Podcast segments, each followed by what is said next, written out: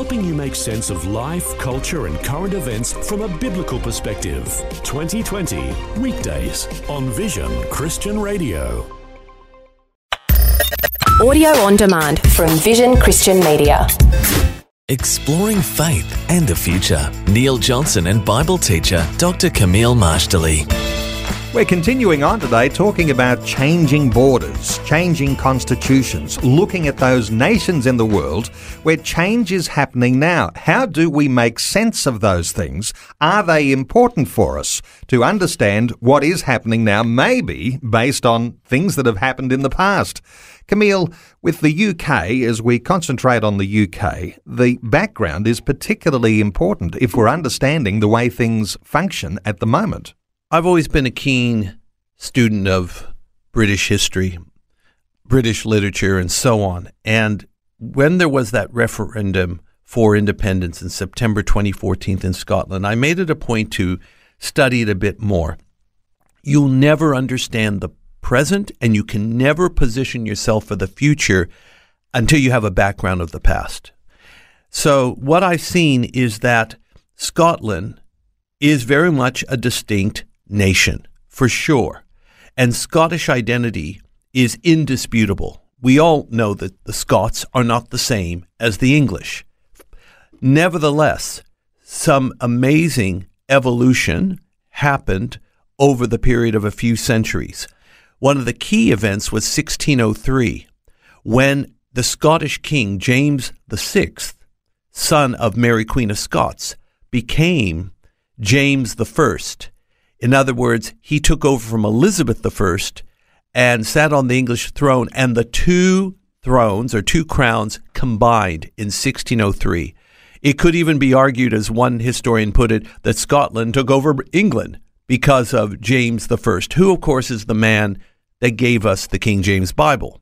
A century later, 1707, was the Act of Union, where the the thrones and the and the like of Britain and Scotland became as one, not just the thrones, the, the, the parliaments. Now, interestingly, some things stayed the same. Scotland, for example, continued to have its own church, its own currency, da, da, da, da, but they were a union. And this union, along with Ireland and Wales, became what we know as Great Britain.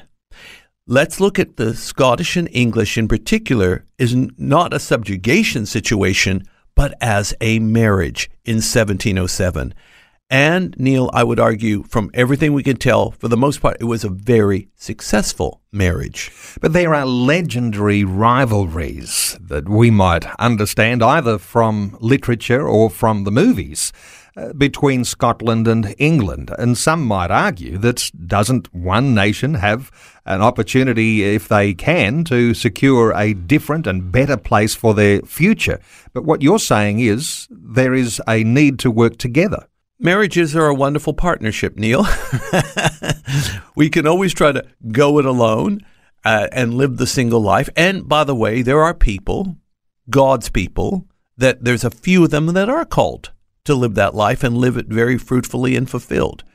But just as in the natural, most of God's people he's called to be married, in this case, that's what's happened with England and Scotland, and of course, adding Northern Ireland, Wales, and, and the like, they became the United Kingdom.